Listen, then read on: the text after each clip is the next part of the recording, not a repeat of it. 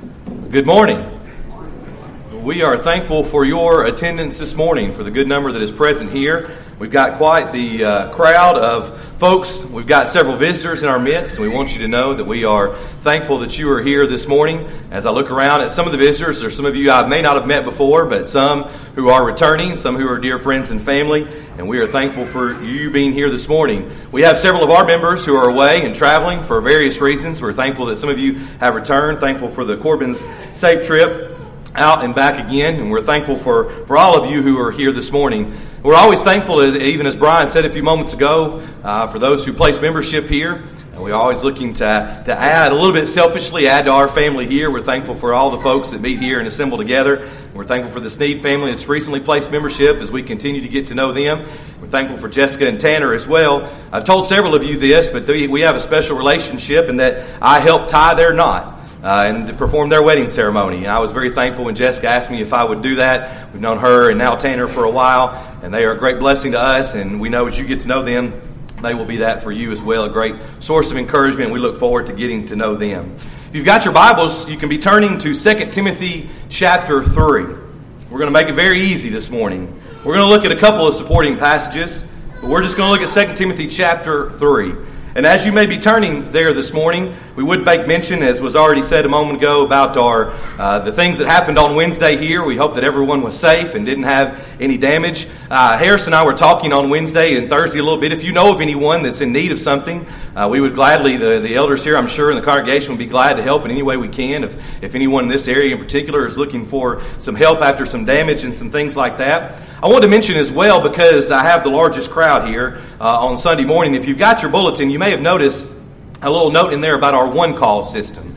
Uh, that, I've been involved with that before when we were part of the Dunlap congregation. Faith and I got involved with it this past week and trying to put out a call so that everyone would know that services were canceled. Uh, if you one problem that we had with that was Faith's number was attached to that. So when you would see a missed call from Faith on Wednesday, Faith got about 30 calls on Wednesday afternoon with everybody wanting to know why she was calling everybody in the congregation. Uh, I, we have gone in and updated that, and now the number that you will see should be the Soddy Church of Christ. So if you see the Soddy Church of Christ call you anytime in the future, uh, you might listen. It may be Carl. Carl's called me from the building before about something, uh, but it may be a note about a sickness, or uh, unfortunately, if someone has passed away, or even something like we're having to cancel services. So uh, I had Faith put that in there because we want to try to utilize that as best we can. Uh, but we want you to understand where that call is coming from and who it may be. And it's not just faith trying to bother you about something, but we're trying to get some information to you uh, that you need to know, potentially even about having to cancel services. But we are thankful for the safety that we had, even though we had a little damage here. Uh, and we're thankful for our first responders from the city and others around. And again, if there's anything we can do, uh, please let us know as we want to help those in the community who may have had some harm. 2 Timothy chapter 3. When we think about 2 Timothy chapter 3. I asked the question to begin this morning Are we talking about the first century or are we talking about today?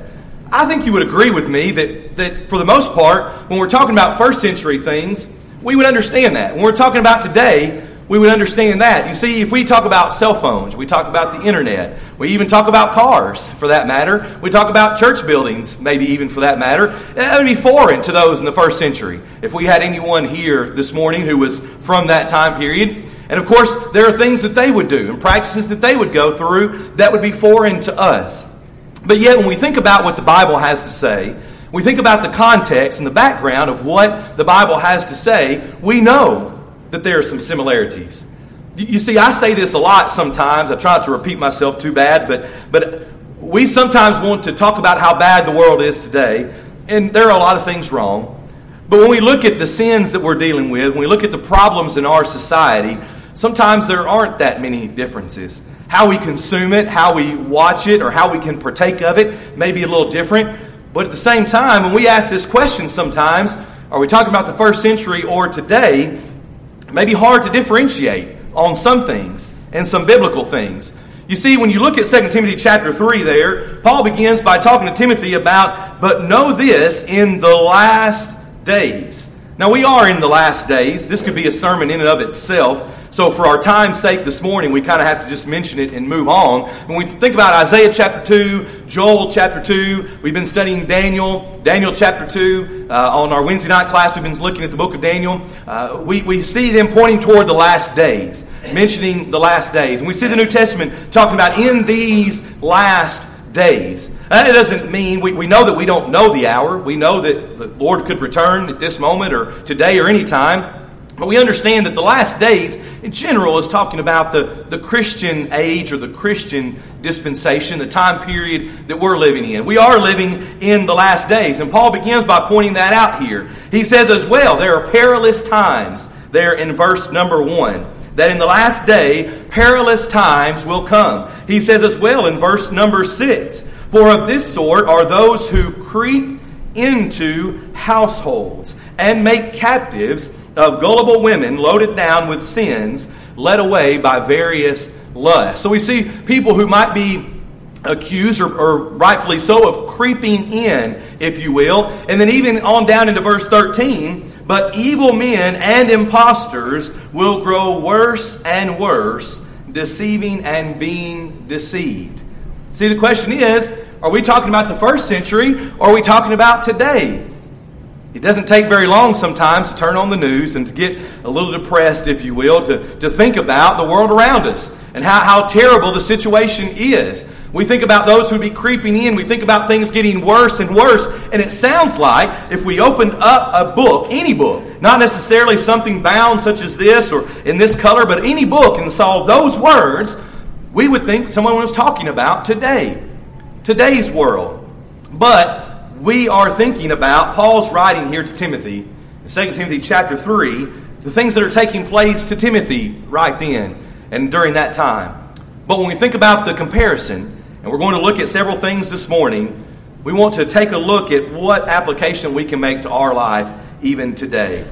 Notice first from this chapter, and we're not going to go verse by verse specifically, but we're going to pretty much stay here in the chapter. Notice first there's a group of people who are living sinfully. There are a group of people living sinfully. Sound like today? Absolutely. Does it sound like the time of Timothy? Absolutely. Notice with me in verses 2 through 4. For men will be lovers of themselves, lovers of money, boasters, proud, blasphemers, disobedient to parents, unthankful, unholy, unloving, unforgiving, slanderers, without self control, brutal, despisers of good, traitors headstrong, haughty, lovers of pleasure rather than lovers of God.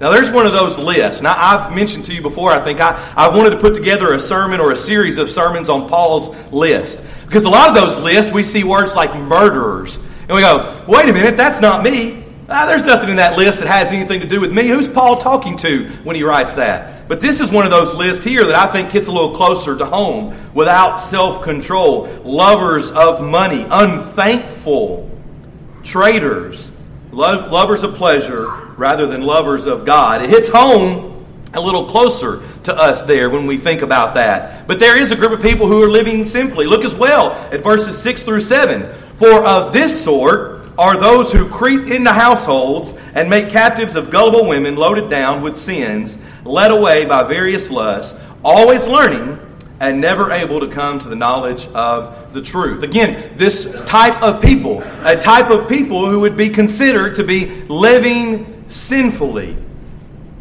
When we look around us today, we certainly see that. And then again in verse 13, but evil men and impostors will grow worse and worse, deceiving and being deceived. Notice here, Paul talks about a group of people who are living sinfully. The question's at the top of the screen there. Is it the New Testament or is it today? Well, the answer could be both. Notice Paul says to stay away. If you've got your Bible open there, look at the end of verse number 5. And from such people, turn away. We're going to kind of make application here in just a moment at the end, but we already see Paul giving that information. From such people, turn away. Stay away from these folks.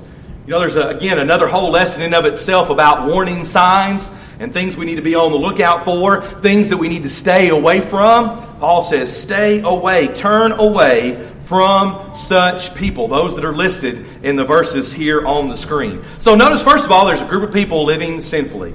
New Testament or today? Well, notice, secondly, there is a clear delineation. All right? We're using the high dollar words this morning. I hope you can see the screen to spread it out. That's not on purpose. That, that's just kind of the way it flowed there. But there's a clear delineation as you're trying to fill in all your blanks there. Notice there's a clear delineation. verse number 10. What begins the, wor- uh, the verse number 10 there? What word? But.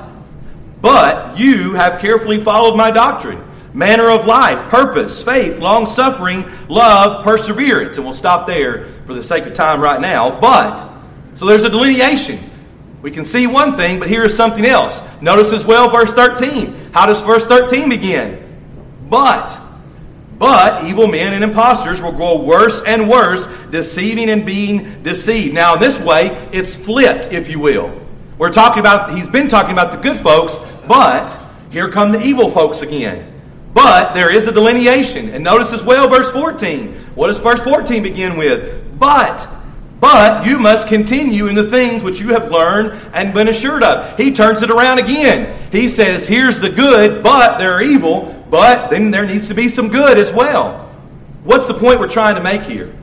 The point we're trying to make is Paul is telling us there can be a judgment. Notice the words there, notice the phrasing. There can be a judgment. I'm not talking about the judgment. I'm not talking about the day of judgment. I'm talking about the judgment that you can make and the judgment that I can make about things of this life.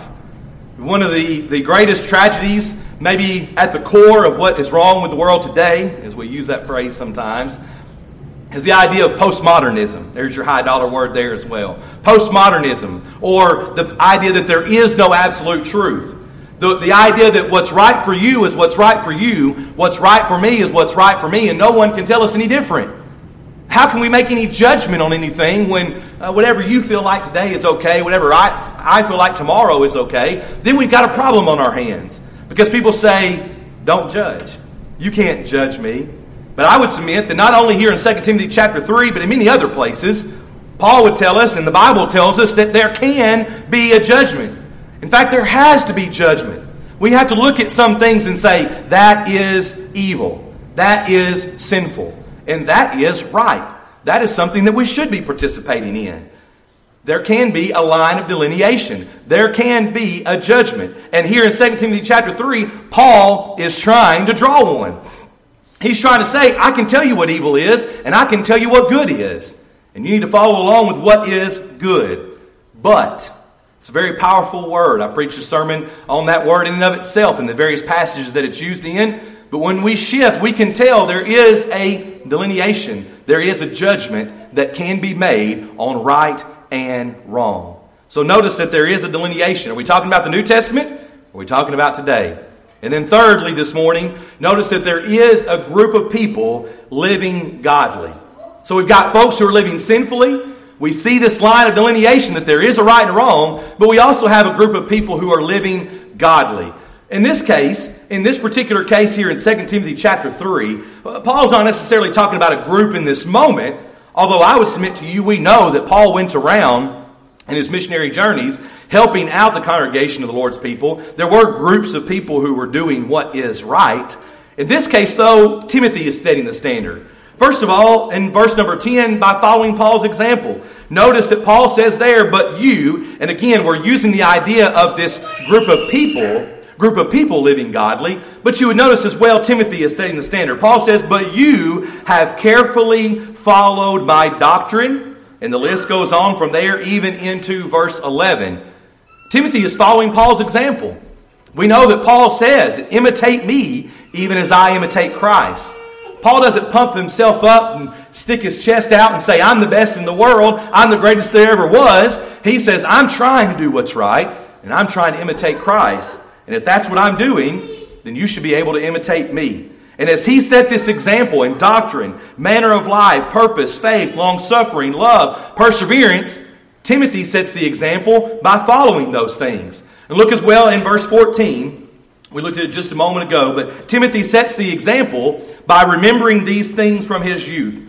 Notice Paul says, But you must continue in the things which you have heard, which you have learned and been assured of, knowing from whom you have learned them. And, on into verse 15, and that from childhood you have known the holy scriptures, which are able to make you wise for salvation through faith which is in Christ Jesus. We preached a lesson a few weeks ago or a month or so ago on our young people, the importance of teaching them. We see here Timothy. We know Timothy and his story from his childhood. He has known the Holy Scriptures. And Paul says, set the standard. Set the standard for those who would live godly by remembering the things I've given to you, the example I've left for you, and remembering the things that you have learned from your youth. So, not only is there a group of people living sinfully, there's a line of delineation, there's a group of people living godly. Our question are we talking about the New Testament? Are we talking about today? When we look around us, we see the very same situation that we see there in 2 Timothy chapter 3. There are things that are different. I understand that. But I think there are a lot of similarities. And of course, this morning, as we kind of turn the page here, and on the back half of the lesson, we want to think about taking the same encouragement that Timothy did. As Paul is writing these words, he's encouraging Timothy. He's encouraging Timothy to follow these things. But can we not take that same encouragement even this morning? You see, when I look at this particular passage of Scripture, I, I, begin to read in verse 1, I think about perilous times. I think about perilous men. I think about how terrible things around us can be. Paul says there is evil, but he says there's a group of people living godly. And Timothy, you can be a part of that, and you can take encouragement to that. So this morning, in our second half of our lesson, we're going to give you three things. Three things, because Paul, of course, by inspiration of the Holy Spirit, doesn't leave us to wonder. Yeah, I mean, that's the beautiful part of the Bible. We're never left to have to wonder about what we should do or how we should handle a situation.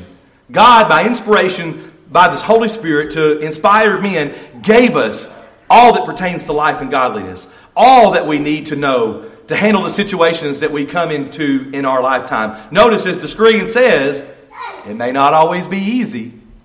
It may not always be something that we like to do, but we should, as we sometimes say, press on. We're going to look at another passage in a moment where Paul uses that type of phrase there, but we should press on. Because if we press on, if we continue on, we will and we can fi- find our eternal reward. Let's make some application. First of all, this morning, what can we do? What should we do? Paul, what are you telling us to do here in this particular passage? Number one, suffer. Look at verse 12.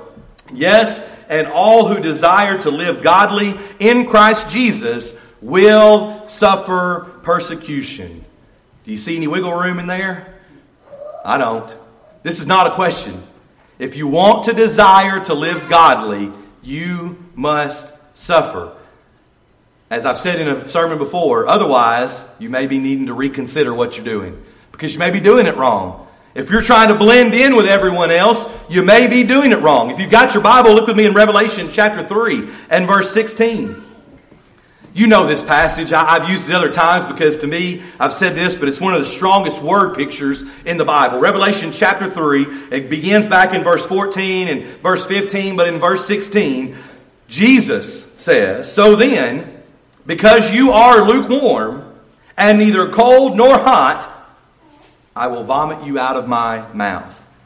Now, I don't want to get too um, off color or disgusting in the lesson here, but, but vomiting is a, is a bad word in our household, right? We still got little kids. There still is vomit around sometimes that, that somebody's got to clean up, all right? That is a little disgusting for people to have to handle.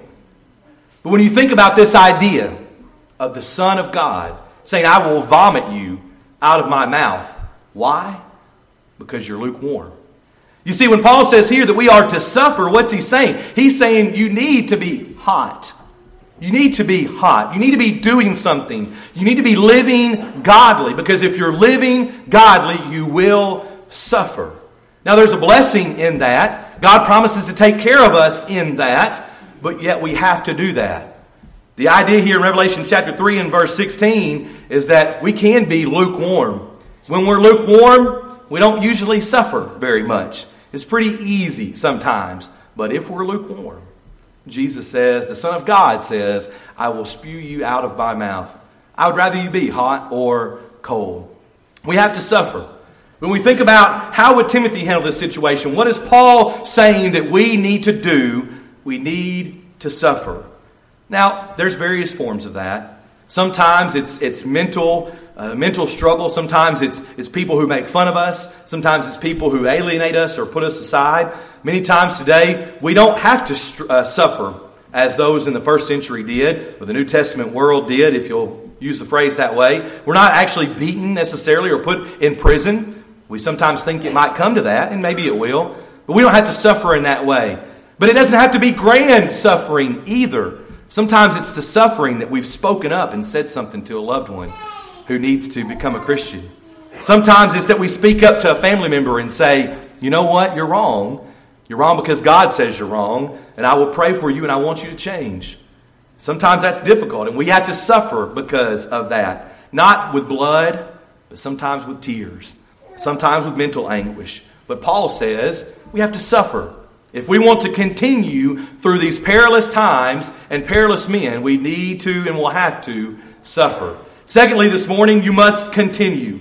Notice again in verse 14 there, Paul says, You must continue. You must continue in the things which you have learned and been assured of. Another question Does anything in this life allow us to quit? Does anything in this life allow us to quit? Yeah, sometimes we quit on something. Sometimes we quit on a, on a team or a, an athletic team or something and we drop out and don't, don't participate anymore. Maybe we quit something else that we were trying to do or attempting to look at. But for the most part, if we want to be successful, if we want to achieve something, we're not allowed to quit. Why then? Why do we think that Christianity should be that way? Why do we expect God to understand what we're saying and what we're feeling and how difficult it is and allow us just to quit? We have to continue, continue to press on. And if you've got your Bibles, excuse me, I'll go backwards. Philippians chapter 3 and verses 12 through 16. I told you we'd get to some phrase, some phrases where Paul uses this here in just a moment. Philippians chapter 3 and verse 12. Paul here, writing to those in Philippi, but continuing with the same idea, says, not that I have already attained or am already perfected, but I, and there it is, but I press on, that I may lay hold of that for which Christ Jesus has also laid hold of me. Brethren, I do not count myself to have apprehended, but one thing I do, forgetting those things which are behind and reaching forward to those things which are ahead. There it is again. I press. I press toward the goal for the prize of the upward call of God in Christ Jesus. Therefore, let us, as many as are mature, have this mind. And if in anything you think otherwise, God will reveal even this to you. Nevertheless, to the degree that we have already attained, let us walk by the same rule, let us be of the same mind. Paul is urging those that would hear these words to press on. To not count that you've already attained it, but to keep reaching forward for something. We must continue in the things that we have learned and heard. Just as Timothy was receiving these things from Paul, we are doing the very same thing. And we must continue. It's very easy sometimes to want to quit. And sometimes we do quit on a Sunday morning when it's hard to get up, on a Wednesday night when we don't feel so well on a Thursday or Friday or Saturday when it's easier just to go along with the crowd than to stand out or to stand up and be counted on. We must continue in the things that we have learned from the Word of God. It's not always easy, but it's something we must strive for. And then finally, this morning, we need to equip ourselves. Verses 16 and 17 of 2 Timothy chapter 3. This is what you know, right? From 2 Timothy chapter 3. Nothing wrong with that, but this is what we know. All scripture is given by inspiration of God and is profitable for doctrine, for reproof, for correction, for instruction in righteousness. And amen. Rightfully so. That's a wonderful, powerful passage. But why? In verse 17, why is that so the man of God may be complete, thoroughly equipped for every good work? Notice with me as well the obvious question once again who can fight? How can we continue if we are not equipped? We won't take the time this morning to look at the whole passage in Ephesians chapter 6, but you know that passage very well the idea of the whole armor of God. How can we fight if we're not equipped? Why would you show up to baseball practice without your glove and your bat or your helmet? Why would you go to work without all the necessary things that you might need to accomplish your job? Why would we think we can do anything in this life unless we are equipped? And then why do we treat Christianity any different? We spend so much time in our life training on things. And don't get me wrong, we need it. All right, I've spent countless hours before on the road or away from my family with my job because I needed to go to Memphis or to Indiana or to Connecticut and be trained on something. There's nothing wrong with that. We put our kids sometimes through countless hours of baseball practice or basketball practice or whatever it is. We spend our life sometimes in training. It's all right. But once again, why do we treat Christianity any different? We have to suffer. We have to continue and we have to equip ourselves with all those things that are listed. There's your homework if you want some. Ephesians chapter 6, verses 10 through 20. Be reminded of how we need to equip ourselves with all these things so that we are prepared. We are ready to fight the devil and all the things that he would come with to attack us. Are we talking about the New Testament or, excuse me, are we talking about the New Testament or are we talking about today? If we want to be prepared, if we want to be prepared to handle these perilous times and perilous men, then we can look at 2 Timothy chapter 3. I'll be the first person to admit that many times in my life, I'll look at a scripture or one particular passage, one verses, one verse or two verses together, and move on. We don't always take the time to look at an entire passage or entire chapter of the Bible. We could have even dug even deeper into this this morning. And in fact, if you'll be back with us again this evening at 5 o'clock, we're going to look at Acts chapter 17. We're going to take a look again at kind of a whole passage there in and of itself or a particular set, section of Scripture. When you think about 2 Timothy chapter 3, the perilous times, the perilous men, what can we do? Because I submit to you that Paul was talking about those in the New Testament, those in the first century. I submit to you that Paul is talking about us today because we face some of the very, very same things and we need to be prepared. Just as Paul was imploring, encouraging Timothy to be prepared, we need to be doing so in the same manner. This morning, that begins, though, with God's simple plan. Maybe you're here this morning and you've never even taken the first steps to becoming a Christian. You had an opportunity to hear the word this morning. We're thankful for that. We would pray that you would believe it, that you would believe that Jesus Christ is the Son of God. We know John chapter 8 and verse 24 that Jesus says that we must believe or we will die in our sins. We know as well that he says in Luke chapter 13 and verse 3 repent or perish. One of those very simple statements repent or perish. So we know that we have to repent of our sins and we have to confess, not our sins in this case, but confess with our mouth that Jesus is Lord, that Jesus Christ is the Son of God. Because we know that as we do that and confess Him before men, He has promised that He will be faithful and confess us before the Father. And then, after we take those different steps and follow that plan, we are ready to be baptized for the remission of our sins, so that the Lord will add us to his church just as he did there in Acts chapter 2. We know that the church is not this building, but the church is the people. The church is the body, not only those gathered here in Soddy, Daisy, Tennessee this morning, but those around the world who would be baptized for the remission of their sins, added to the church to begin living faithfully. But as you know, we live in perilous times among perilous men. Maybe you're here this morning and those types of things have, have seeped into your life. Sin has entered your life and separated you from your God. We're thankful for God's second law of pardon that we have an opportunity to repent of our sins, to confess those to God, to pray for forgiveness. And again, He has promised to forgive us of those that we can again walk in the light as He is in the light. You see, the beautiful part of being together this morning is that we encourage each other. And the beautiful part of being together is that no one here has to walk out those doors with a fear or worry on their mind. Maybe you're here and you need to become a Christian. Maybe you're here and you need to come back to Him. Maybe you're here and you're struggling with something else in your life. This great group of people assembled together would grad- gladly pray with you and for you. If you'll come forward and make it known as we stand together and as we sing.